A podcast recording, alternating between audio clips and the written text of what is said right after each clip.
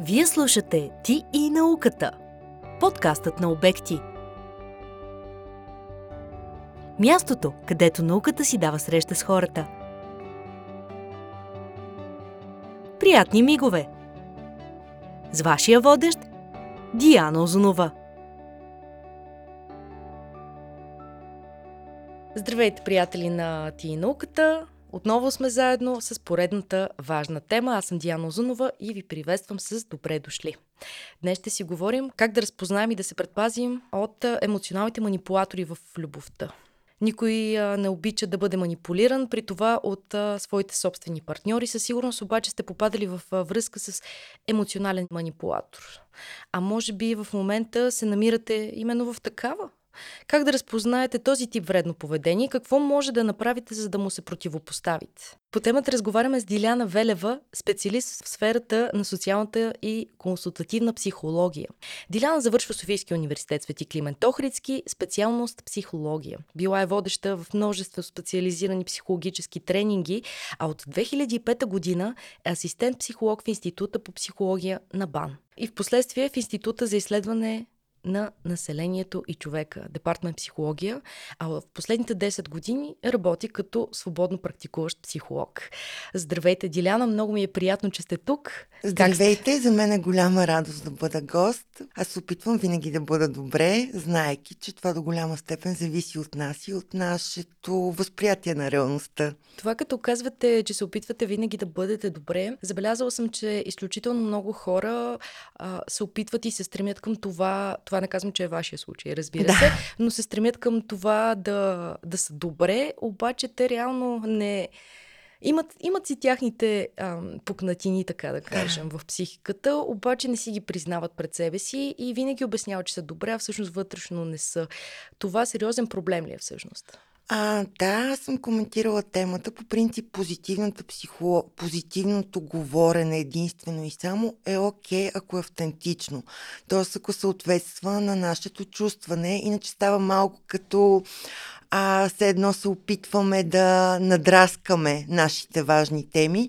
За мен лично важно е да бъдем истински, т.е. да признаваме чувствата си такива, каквито са към момента, като, разбира се, се опитваме да пускаме повече светлина в реалността си, но по принцип, а, ако е опит да контролираме аз аз ако се чувствам зле и ако си кажа, не, не, аз съм много щастлив, аз съм най-прекрасният човек, днес е най-прекрасният ми ден, за мен лично е малко неистинско. От една страна се разбалансира човек. Точно така, от една страна, защото истински важно е да бъдем свързани с емоциите ни, такива каквито са, защото човек не е само светлина, той и сенките си. И всъщност това ни прави истински хора и истински хармонични. Да можем да признаеме всичките си страни. Ние много, много неуспешно, но сигурно се опитваме да бягаме от собствената си сянка. Но да, тя е част от нас. Тя, тя е част е от нас. нас. Разбира се, един от най-мъдрите психо, психолози, психотерапевти. Юн говори точно за това. Интеграцията на собствената ни сянка е път към цялостността на личността, път към нашето съвършенство и някъде божествена същност. Много се радвам, че сме се събрали днес да си говорим по изключително важната тема за емоционалните манипулатори, защото те са навсякъде около нас. За съжаление, ние живеем нон-стоп обградени с такива хора. Може би и ние самите, въпреки че се стремим към това да бъдем добри, понякога имаме някакви такива прояви, не само свързани с партньора до нас, но и с а, всички хора, които ни заобикалят и комуникираме. Но нека да започнем малко от по-общото. Какво представлява емоционалната манипулация? Емоционалната манипулация това е опитът на другите да се възползват от нас и да придобият контрол, като обикновено натискат нашите емоционални бутони и често действат на нашата несъзнавана психика. А как най-често се изразява този тип манипулация в любовните интимни връзки? Как може да я разпознаем? Защото любовта е сляпа понякога. Любовта понякога е сляпа, точно да. така. Има много чувства, които замъгляват ясното виждане на нещата.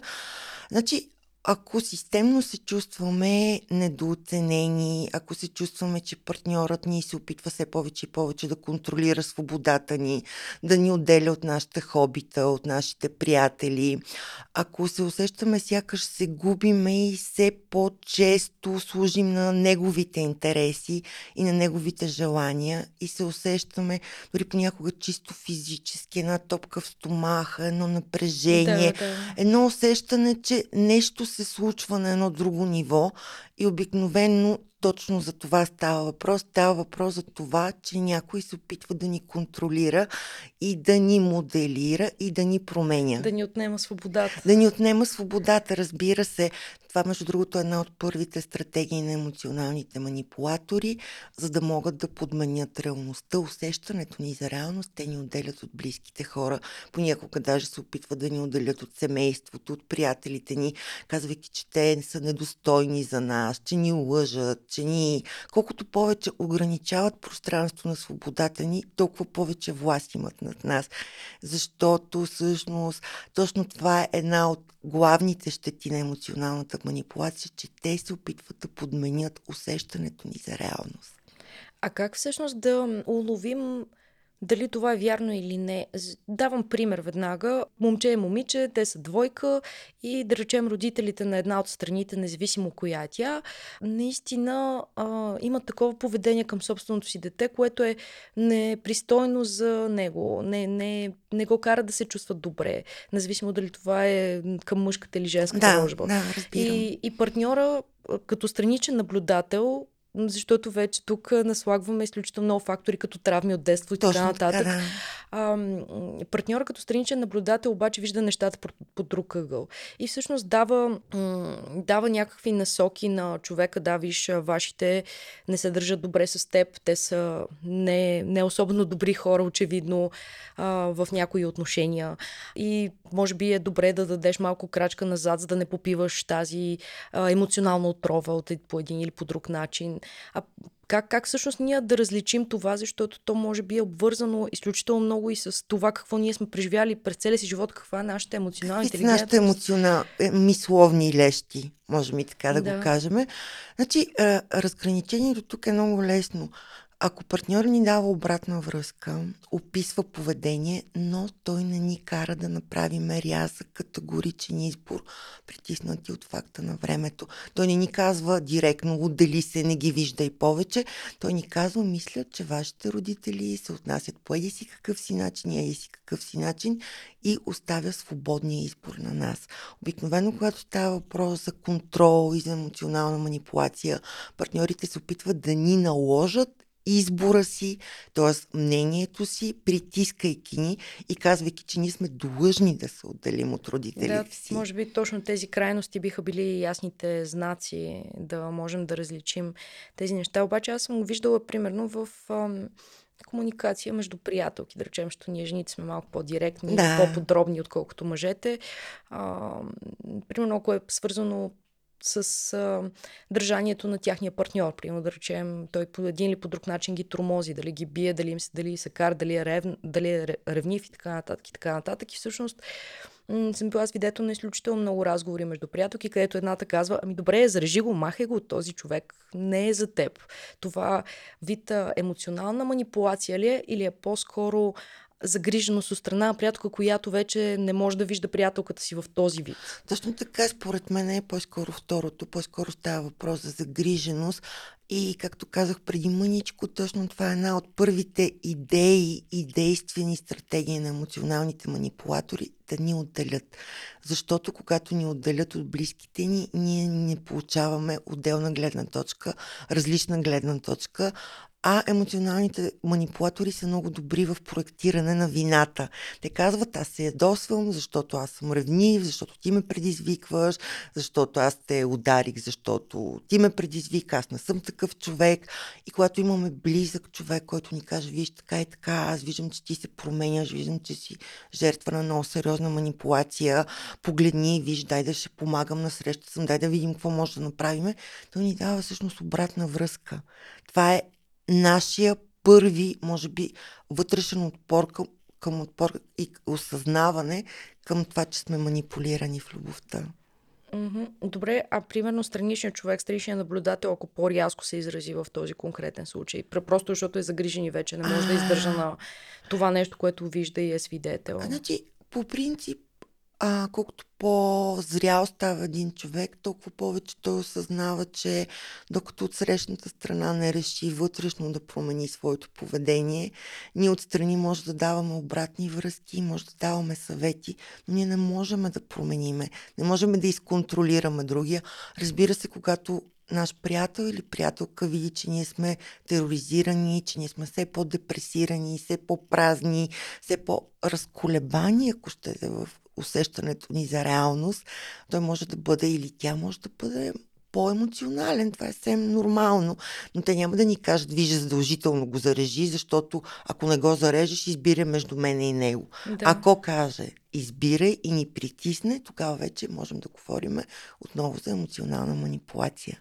Съвсем логично, наистина. Аз се живея винаги с принципите, че човек, който ми поставя ултиматум, със сигурност не избирам него. Точно така, защото когато сме в тайм дефицит или сме в емоционален, много труден избор, ние често действаме замъглено, под напора на много силни емоции.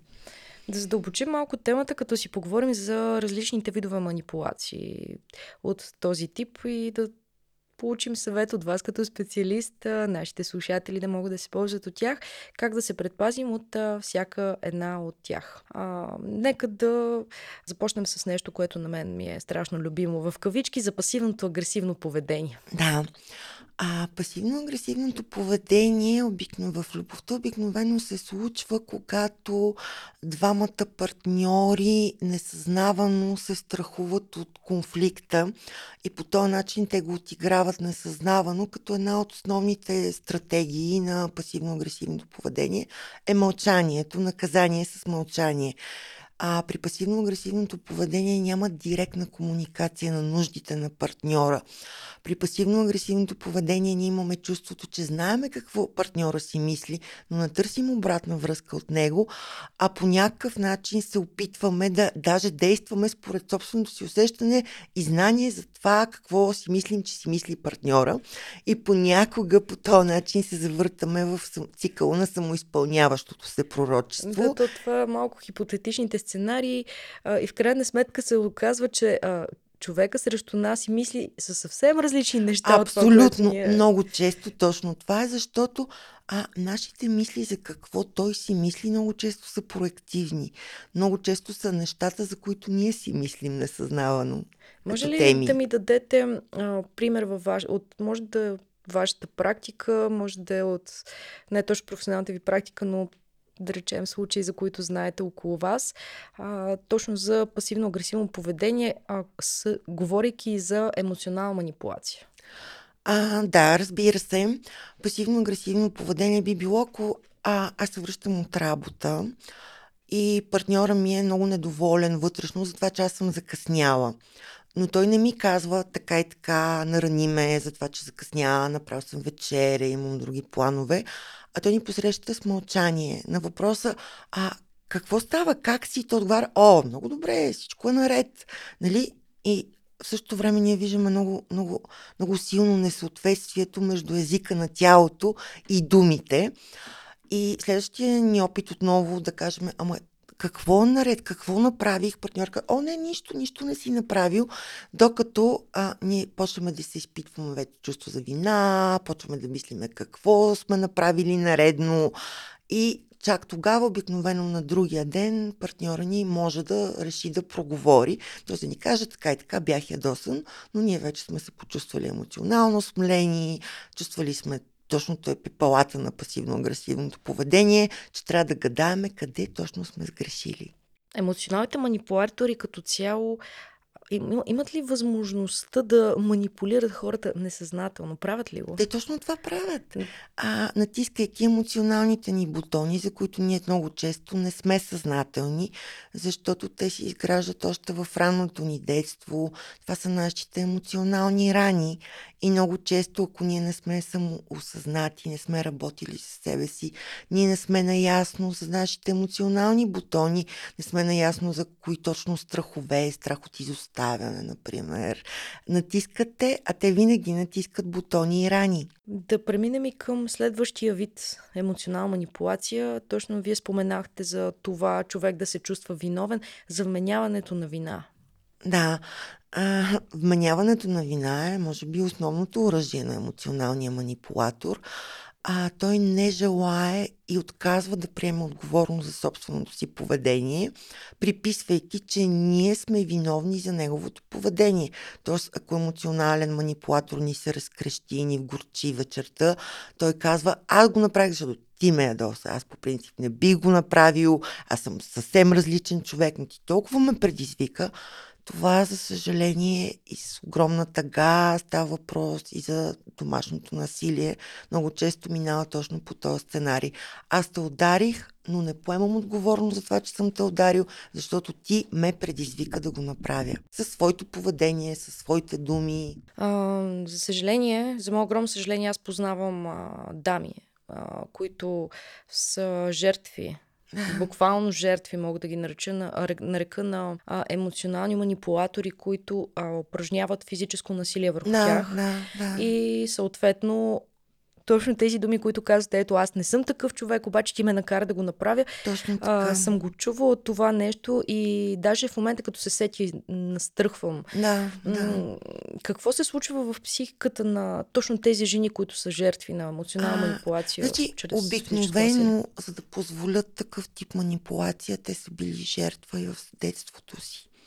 Обикновено това са хора, чието граници са много... жени, които граници са многократно минавани още от много, много отдавна и те нямат точно ясна представа, що са здравословни граници и здравословни отношения. И проблема е, че те много често изпитват срам, изпитват вина, да споделят това, което се случва в дома, защото те на едно ниво са повярвали, че те са причината за това поведение. И едно от големите така сили, наши сили е да ставаме все по-осъзнати и да можем да слагаме здравословни граници, да знаем кое е позволено и кое не е позволено. Защото една жена, която не е имала травматично детство, тя при първия, максимум втория шамар ще каже, виж, аз това мога да го толерирам.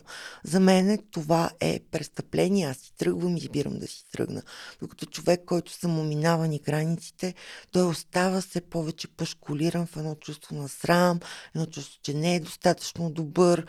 А, и че може би си е заслужил И че боя. точно така, точно така, абсолютно сте права, това е несъзнаваната логика. Аз съм си заслужил да се държат така с мене. А има ли нещо общо това, ако дадената жена, както такъв е пример в да. момента, е живяла тежко детство, примерно имала по-строга майка, по-не особено властен баща, да, да речем и майката да. по-скоро е била а, насилника, ако мога така да го кажа. А, и тя несъзнателно да търси такъв модел на човек до себе си, който да й дава това, защото тя е свикнала да живее по този начин и го счита за нормално. Да. А, тук влизаме така в една друга дълбочина.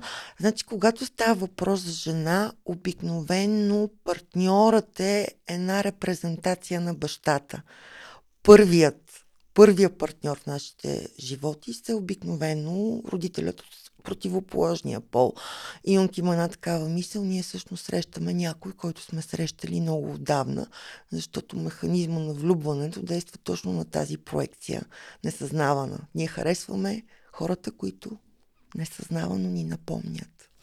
А, дори, дори давайки си рационално сметка, че ние не искаме такъв тип човек, ние много много често попадаме в капаните на собственото си несъзнавано. Тоест, ако баща ми е бил насилник, много вероятно е аз да се влюбвам в насилници.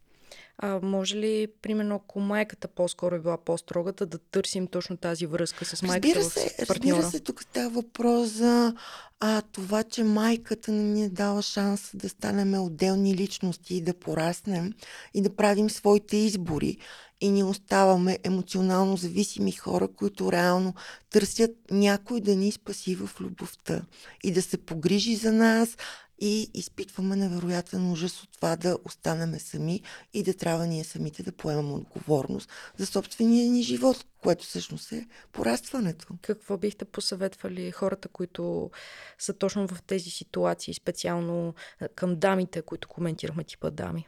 Да, а, да говорят за това. Това е първото нещо. А, разбира се, от моята гледна точка, психотерапията е един невероятен инструмент, през който ние имаме шанса наново да подредим градинката си, да работим точно с тези стари травми, рани, емоционално, емоционални копчета и да бъдем по-съзнателни. Но основното е да видим реалността.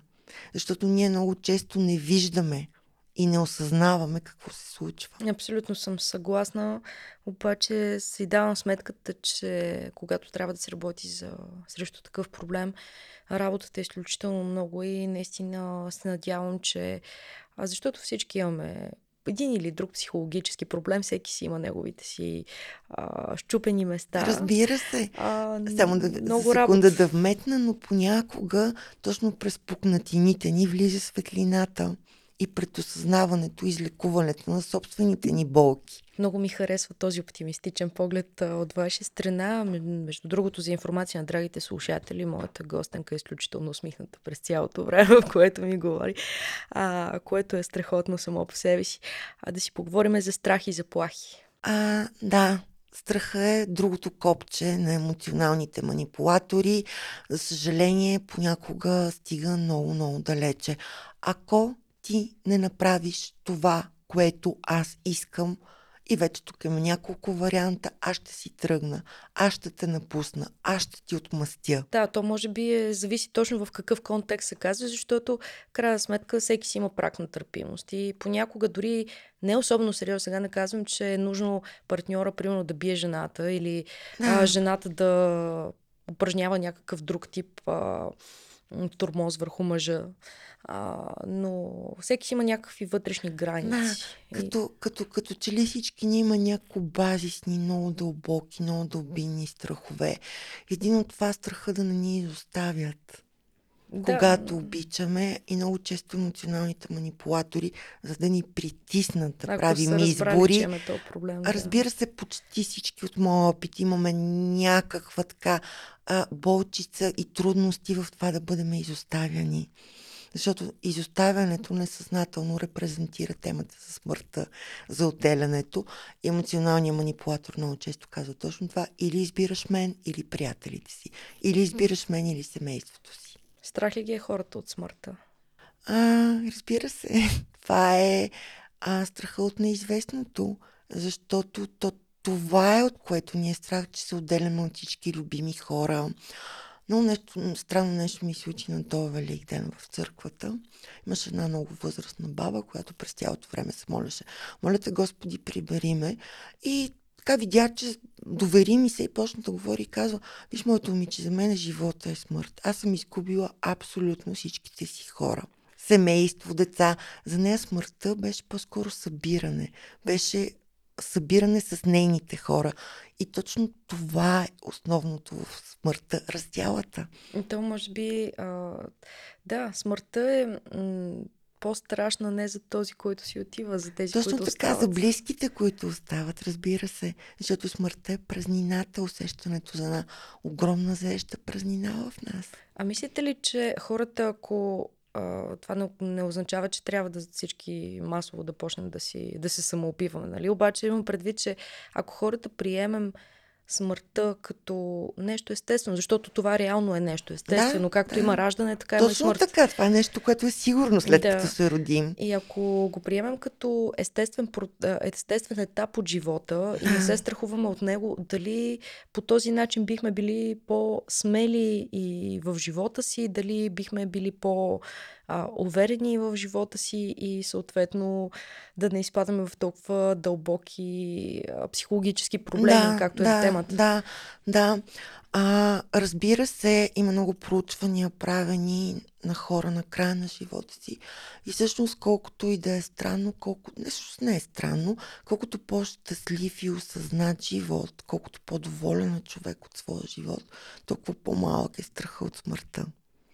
Защото човек е бил смел, бил е кораб в океана на живота, действал е, правил е своите избори, излизал е понякога извън зоната си на комфорт, влизал е в зоната на развитието, рискувал е и точно това хората на прага на, на, на прага на отиването в другото измерение казват, иска ми се да бих бил по-смел, да бих бил по-истински, да, бъд, да бих бил правил решенията, да имам повече решения и да живея по-пълноценно, да живея по-осъзнавайки краткостта на мига какъвто е, е живота. Наскоро бях чула едно, една реплика, обаче наистина не мога да се сетя точно къде, обаче ще, ще споделя самата реплика, че всъщност е смъртта. А, смъртта е нещото, което дава стойност на живота. Точно така, точно ако така. Живеехме, ако живеехме вечно, ние нямаше, нямаше да, да правим да нищо. Оценяваме нещата, разбира се. То наистина нямаше да има толкова смисъл този живот, да, реално. Да.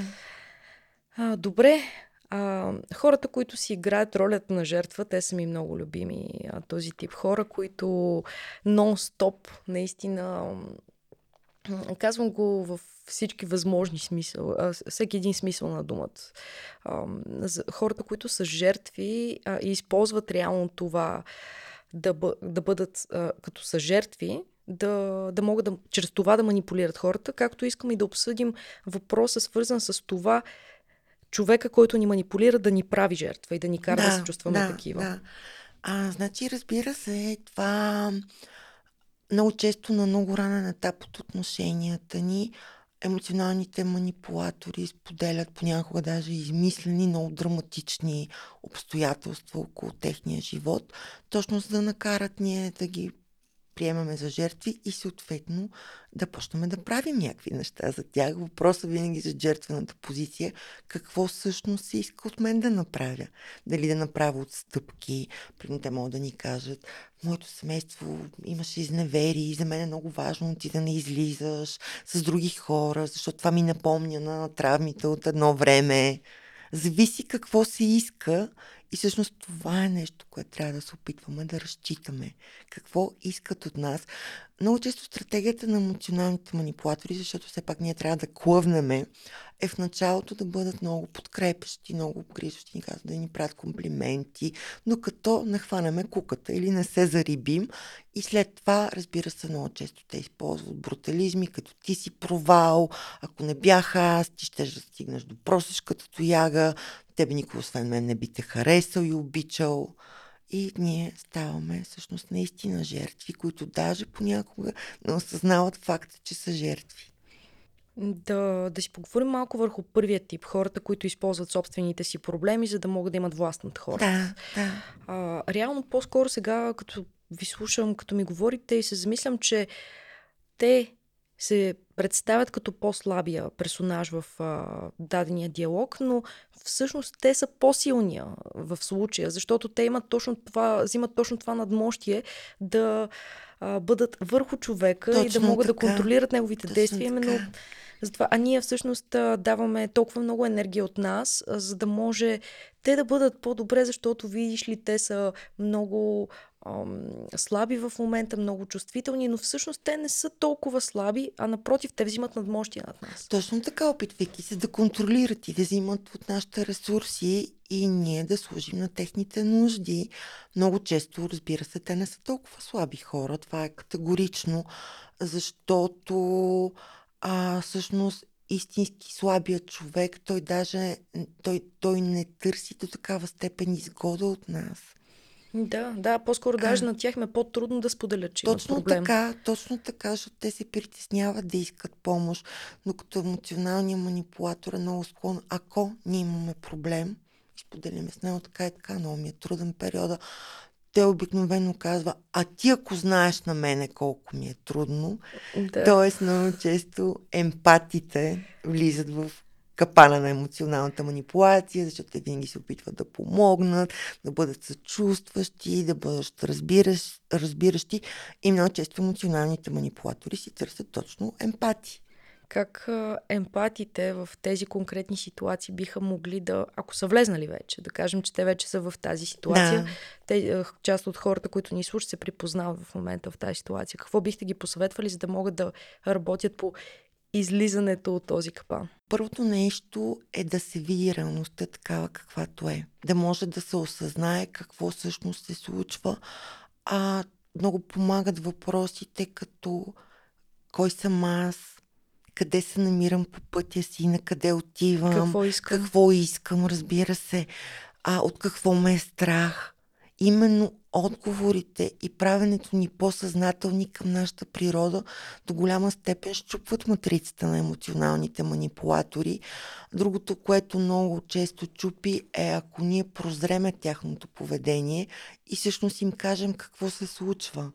Обикновено тогава те блокират и почват да о, ма ти как може да си помислиш такова нещо, но колкото по-осъзнати сме, колкото по-наясно са собствените си граници, понякога казвайки не на другите, ние казваме да на себе си. Да, да, това хората да се научаваме да отказваме някакви неща, които не са окей okay за нас. така, които не са окей, okay, които прекрачват нашите граници. Точно това е често проблема на емпатите, че те не, не, не слагат едни здравословни, добри граници и пренебрегват себе си и собствените си нужди. Да, те се усещат реално вече, когато тези граници далеч са прекрачени. За далеч са преминали, точно да. така. Когато дори може да имаме вече и физиологична симптоматика. Да, а за, за съжаление също така, но факт, емоционалното ни здраве е не по-малко важно от физическото ни здраве. Ние ако не се грижим да, за себе си емоционално и толкова много си пръскаме енергията и се раздаваме за хората, което не граничи с това да не помагаме. Няма проблем. Разбира да се, въпросът е в златната среда, баланса. Ако ние отричаме себе си, за да помогнем на другите, вече имаме проблем сериозен с границите. Как ще коментирате а, компромисите с себе си във връзките, тъй като ние главно, а, макар че доста, доста не, само, не само във връзките ги засягаме, което също е важно, но специално за любовните връзки. До каква степен е здравословно, защото ясно е, че любовните връзки, те в идеалния вариант, като принцесите и принцовете на Дисни, те заживяли щастливо до края на живота си, но в реалния живот не, не, те не съществуват. Не, съществуват. Да, това, са, това са приказки. Та, във всяка една връзка а, много, т.е. не знам до каква степен, т.е. зависи от партньорите, но все пак а, са необходими компромиси с самия себе си, за да може да, да имаме добри отношения с партньорите. Да, до каква да. степен и къде всъщност е границата за здравословната връзка, точно когато говорим за компромиси? А едно от нещата първо е да можем да изразяваме ясно и открито позицията си по даден проблем. И всъщност дори да имаме различна позиция, има една много готина източна мъдрост. Аз правя своите пет крачки, правейки компромис, но ако не те срещна и ти не си направил твоите пет крачки, компромис е срещане по средата. Обикновено има отстъпка, мъничка и от двете страни. Или дори ако този път аз правя компромис, следващия път мога да очаквам реципрочно поведение, ти също да направиш компромис. Да, може да е по съвсем е различна по, тема. Разбира се, нали? по съвсем различна тема. И разбира се, че е нужно да се правят компромиси. Няма как да не се правят компромиси, защото ние няма как да мислим по всички теми напълно еднакво. Но това е красиво да мислим различно. И различието не винаги е а ако, ако бъде асертивно изразено, не винаги е повод за тежък конфликт. Напротив, много често а, истински мъдрите позиции са точно от най-доброто от двете позиции. Но за това трябва да бъдем да можем да говорим наистина по-открито, комуникативно и двамата партньори, което пак е малко по-идеален вариант, защото в реалността често проблемите се чупят точно в комуникацията. Да, да. Макар, че примерно, ето, вие казвате, среща се по средата. Тоест, и единия прави компромис и другия. Да, или ако не е този път, следващия път. Да, да, но именно, примерно, ако се случи така, че предимно единия прави компромис, да речем, да го погледнете. Примерно, излиза, единия партньор излиза по-често с приятелите на, на другия човек. Да. А, съобразява се повече с времето на другия човек а, и се съобразява повече с неговите навици, с, а, разбира се, желанието да могат по-добре да им се получат нещата. Да, да. А въпросът е как се усеща, когато прескача собствените си граници и прави компромиси. Има хора, за които това е окей. Те те по този начин се чувстват добре във връзката, но има хора, които са по-комуникационно зрели, за които веднага ще кажат, че не е окей само те да правят компромиси. Много зависи от това по какъв начин са се свързали любовно. Има много връзки, в които се разиграват отношенията родител-дете, при които детето трябва да слуша, родителя да налага правила. Защо си си хвърлил чорапите Защо си тук? си хвърлил чорапите? Да, и теми. Да. Добре, още нещо само за жертвите. Разгледахме и другия тип жертвено поведение, т.е. когато а, манипулатора ни прави вече жертви. Точно така. А, как да се измъкнем, когато вече той ни е направил жертви? А, дай Боже да не сме изоставили другите си контакти, защото наистина това, за което говорихме малко по-в началото на нашия разговор, често другите ни дават обратна връзка от сорта ти не си същия човек, не знам какво става с тебе, виждам те много потиснат, ти не вярваш в себе си, вече нямаш крила, какво се случва. И първият, така, как да кажа, първото осъзнаване често идва от вънка, от нашите близки хора. Другото, което е, че ние самите почваме да се усещаме все по-изгубени, все по-изгубени, все по-далече от себе да. си. Защото ако някой системно ни етикира и казвайки, о, ти не можеш, ти не можеш като черна станция, аз се грижа за тебе си, ти не можеш. Точно това е подмяна на нашата реалност. Хората, които истински ни обичат, те трябва да вярват в нашите потенциали, в нашия шанс да станем по-добрата своя версия, защото етикирането само по себе си ражда травми. А обаче все пак и жертвата трябва да даде възможност на хората да... да Разбира помогнат. се, разбира се, да даде възможност. А, може да се чете психологическа литература, има много книги за личностно израстване. А, добре, хората, които дадената ситуация им е необходимо да се справят сами. Нямат възможността. Имат близки хора, обаче, примерно, нямат възможността да се виждат често с тях в дадения случай. Как могат сами да помогнат на себе си? Осъзнавайки първо това, в което са. Осъзнавайки, че са жертва на емоционален тормоз. Първото е осъзнаването и след това вече имат действията.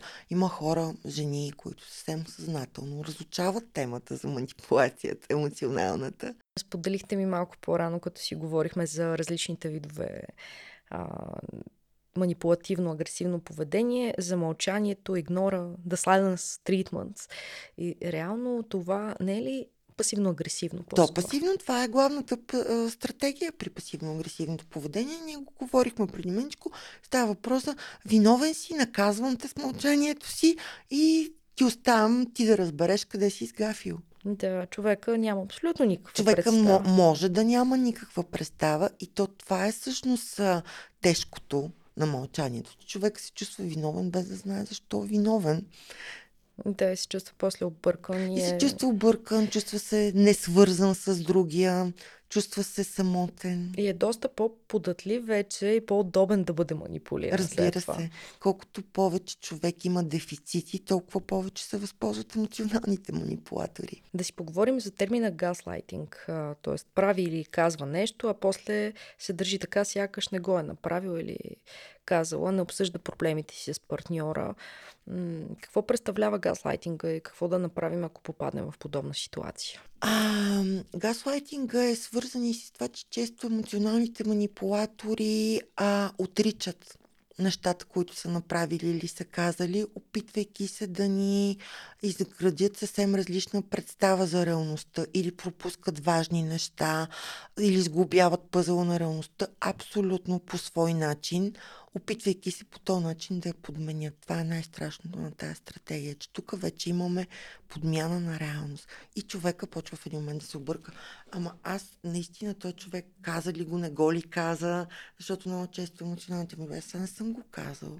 Да, и почва да, да всява това чувство в обсрещния човек, че всъщност да, да го обърква. Точно да, така, да го обърква. човек почва в един момент да се съмнява в, в представата си. си за реалността.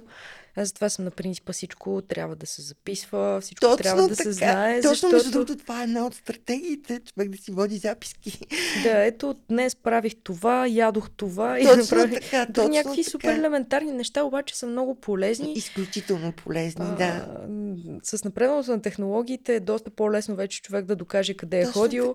Най-малкото аз получавам, примерно там на 2-3 месеца имейл от Google, кои точно локации аз съм посетила, защото да. аз съм позволила да ме следи Google, където и да отида. Точно така, И знам точно в кое време къде съм била. Разбира се, разбира и затова се. е трудно човек да ме, да ме изложи къде съм била разбира и какво се, съм правила. стратегия. Макар, че така, да, давам изключително много свободен достъп до собствената си личност да, и личното си да, пространство. Да.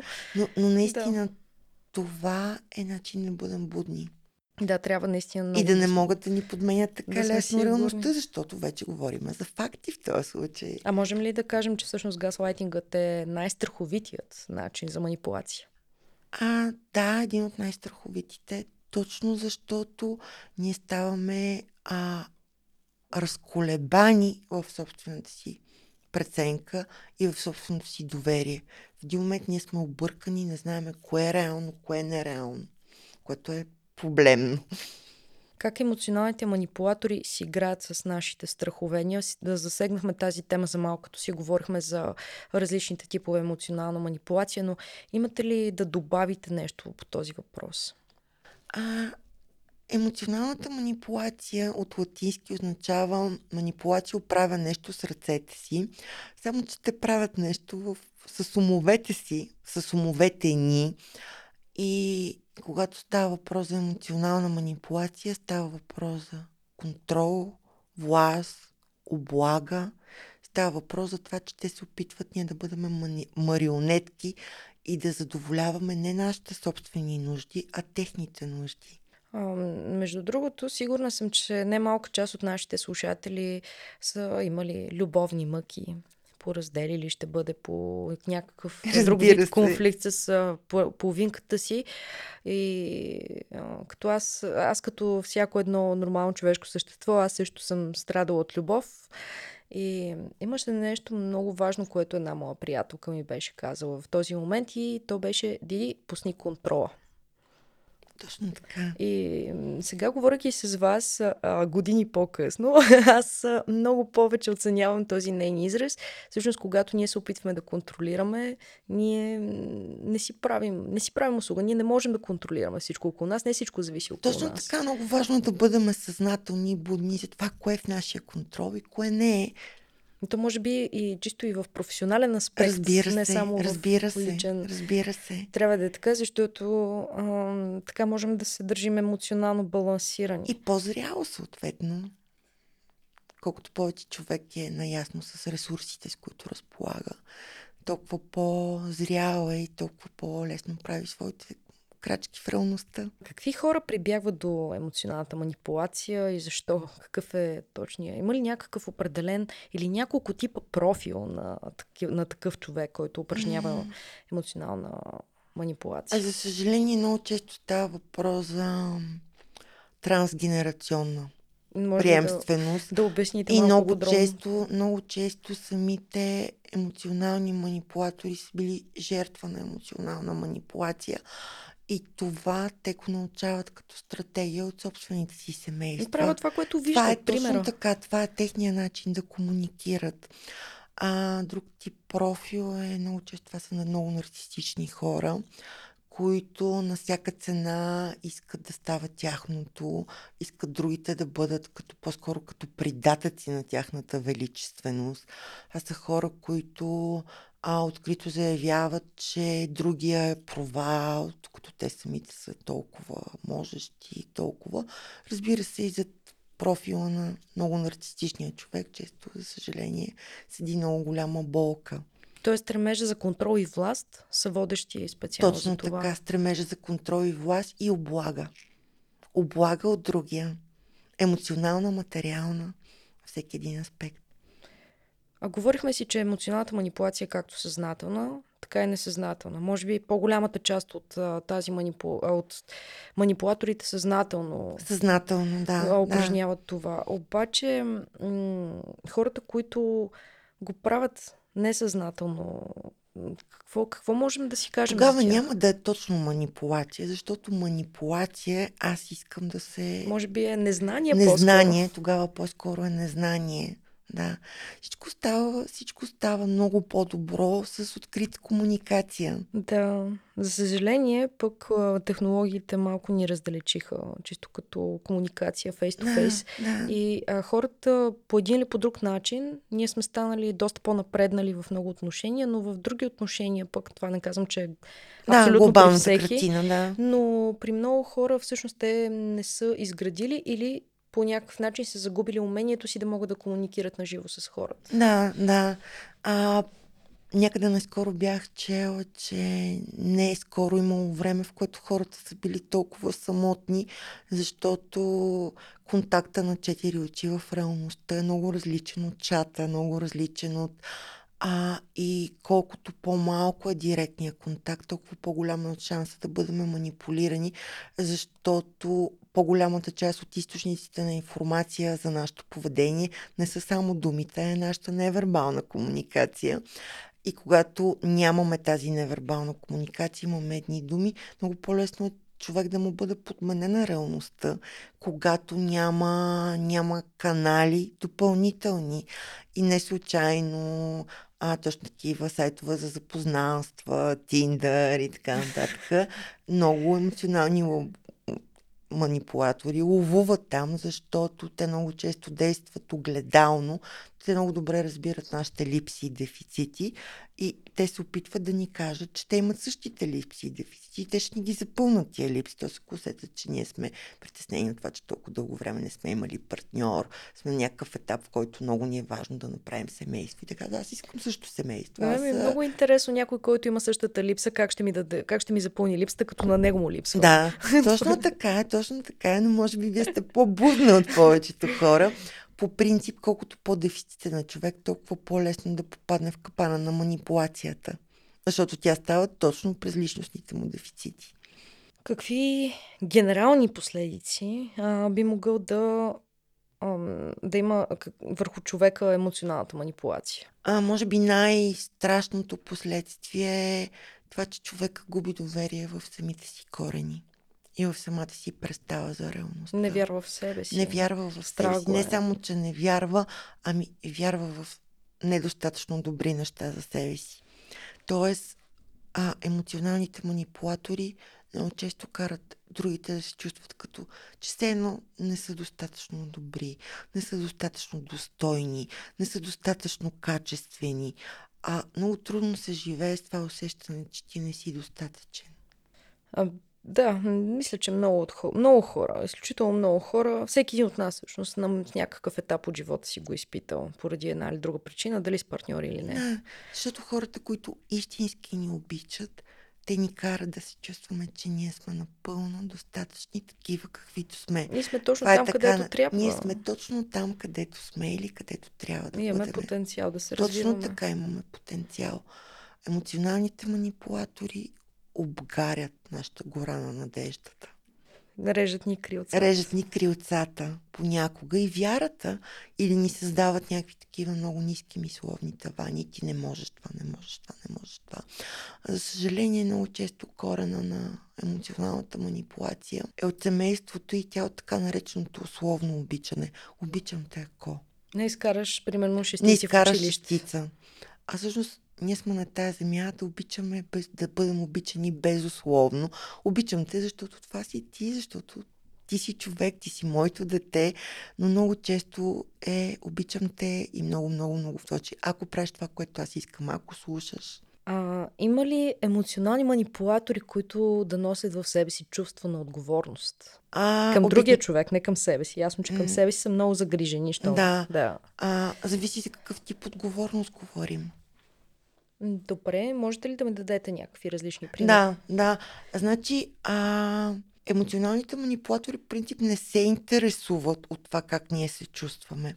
Или дори и до те много често дори да виждат, че ние плачеме, че сме разгромени емоционално, те ни казват, о, но си чувствителен. Да, какво, какво, ми, какво, какво ми ревеш тук? тук? Да. А, те много рядко валидират нашите собствени чувства което е, ни кара да се чувстваме страшно самотни в една такава връзка, защото какво значи ти си прекалено емоционален или ти не говориш логично по правилата, т.е. ти не говориш по моите правила. Да, аз не мога да намеря лойка защо се чувстваш така. Според мен ти не трябва да се чувстваш точно така. така. Точно така, Не, ти се чувстваш така, както се чувстваш. Точно така. Най-вероятно имаш някакво обяснение на това, обаче пък се страхуваш да го споделиш, защото Точно така. а, рискуваш а, Колкото да не повече при, се страхуваме от, хвърляне, от отхвърляне, толкова по-малко казваме за себе си. А може ли да се спаси връзка, в която единият от партньорите е емоционален манипулатор? Каква е ролята на психолога тук? Идвали ли са при вас хора, които Многократно, многократно. проблеми? Семейната терапия е невероятно мощно оръжие и механизъм за работа с проблемите в една двойка. Когато всъщност семейният терапевт е човек, който превежда какво всъщност се случва в двойката, без да взима страна, т.е. той се приема за обективният, Да. обективният интерпретатор и много често, ако нещата се осъзнаят, ако се работи сериозно, може, да, мо- може емоционалният манипулатор да спре да бъде такъв, осъзнавайки всъщност, че той самия е много дефицитен и всъщност това поведение е компенсация на това, че той се усеща прекалено беззащитен. Да, ня, И някаква цялото липса. това желание за контрол, за това другия да прави каквото той иска, всъщност е дефицит. И тогава има шанс за една истинска равноправна връзка. Равноправната връзка означава уважение и означава развитие. И ако се върнем за миг към предишната тема, означава всеки да поема отговорност за своето лично развитие и за развитието в двойката. Точно това Тогава е, да. вече нещата са различни. И аз щях да кажа, защото нито, може би, във вашата практика може и да има, не знам ако има, наистина би ми било интересно да ми разкажете, ако само едната страна е виновна, но грешките са и от двете страни. А за да има емоционална манипула... манипулация, трябва да има двете страни. Няма как. То, то реално Тоест, може а- ли тя да бъде предизвикана, тази емоционална манипулация? Тоест, а, примерно аз с моето поведение а, да накарам моя партньор, той не- несъзнателно да, да, бъде, да започне да ме манипулира. А може да има несъзнавани транзакции от двете страни. Да, възможно е. Тоест, има една много готина концепция, нарича се транзакционен анализ на Ерик Бърн, който говори, че във всеки един от нас живеят три персонажа. Това е родителя, детето и възрастния. И много често емоционалните манипулатори работят през детето в нас, защото детето е това, което е дефицитно, което е по-чувствително. А когато комуникацията, транзакцията стане възрастен-възрастен, нещата стават различни. Така че може да. Можете ли да ми дадете някакви примери в практиката си, които сте попадала в, на емоционални манипулатори, когато примерно идват на семейна терапия? Да ми разкажете за някакви. Значи обикновено те идват, а, ако партньорът им каже, че това е последния шанс. По принцип емоционалните манипулатори бягат от светлината, от осветяването на поведението си, така че обикновено те не идват. А как можем да подходим а, към хората, които са емоционални манипулатори, несъзнателни, може би, може и съзнателни, които отказват да отидат на терапия? Как можем ние да им помогнем да осъзнаят, че това е наистина по-добре и за тях самите? Ако си сложим здравословни граници и ако спреме да играеме тяхната игра. Тоест, колкото по-наясно сме с това, с собствените си граници, толкова по-те нямат шанс. А това означава да познаваме емоционалните си бутони.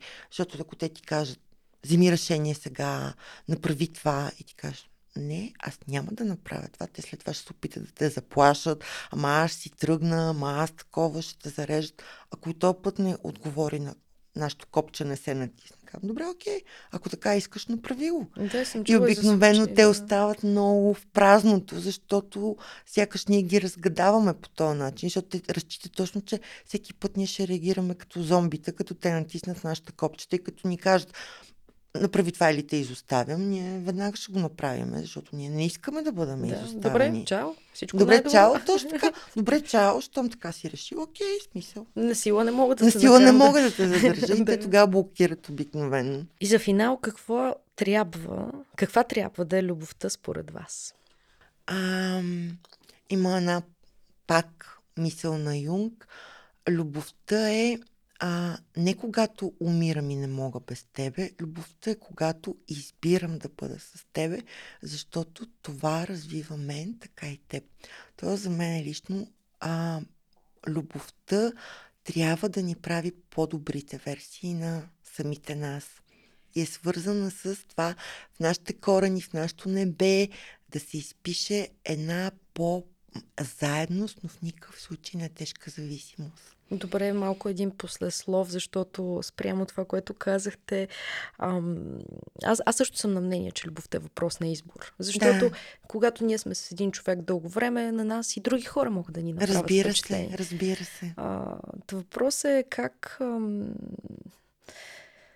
какво, как, какво точно да направим, за да можем все пак да, да задържим човека до себе си, не само, независимо от коя от двете страни дали, да, сме, независимо дали сме от страната на човека, който е, се е впечатлил на някой друг, Мгм. или нашия партньор се е впечатлил на някой друг. Какво е добре да направим, за да можем да запазим тази връзка? М, Едно от нещата е да спреме самите ние да етикираме. Защото човека от срещната страна е много по-склонен да ни чуе, ако ние говорим за неговото поведение през нашите чувства. Тоест не да му кажем ти си идиот, ти си гаден емоционален манипулатор, може да му кажем виж, чувствам се много тъжна. Защото, се, защото ти преминаваш моите граници. Тогава човека прескачаме неговите естествени защити, е много по вероятно той, е той такъв, да ни ни чуе. сега? Какво става сега точно така? да, да. Да. Тоест, колкото по-автентични сме, толкова по-голяма шанса за това ние да, да промениме човека от среща. Защото дори най-големия нарцисист, той някъде в себе си търси точно това признаване. И те имат чувства, да. Да, да. Така че, наистина, говоренето през собствените чувства е много по-ефективно. Така човека не се чувства и толкова категоризиран и не влиза в защита веднага. Да завършим малко по-позитивно. Ще се радвам да ми споделите някоя позитивна мисъл. Може да не е на някакъв мислител, може да е нещо, което вие сама сте достигнали така. На вас ви се върти в главата, вие сте си го измислила или сте го чули от близък или далечен човек. Нещо позитивно, първото нещо, което ви идва А първото нещо, аз го споменах в този разговор, светлината влиза през пукнатините. Така че дори и да сме били жертва на емоционални манипулации, ние имаме шанс отново да се върнем в нашия път, да бъдем отново близки със себе си и да продължиме с гордо вдигната глава напред. По-добре късно, отколкото никога. Благодаря за този разговор и за това гостуване. Благодаря от цялото нови си сърце. срещи. Благодаря до нови срещи. Ти и науката. Подкастът на обекти. Мястото, където науката си дава среща с хората.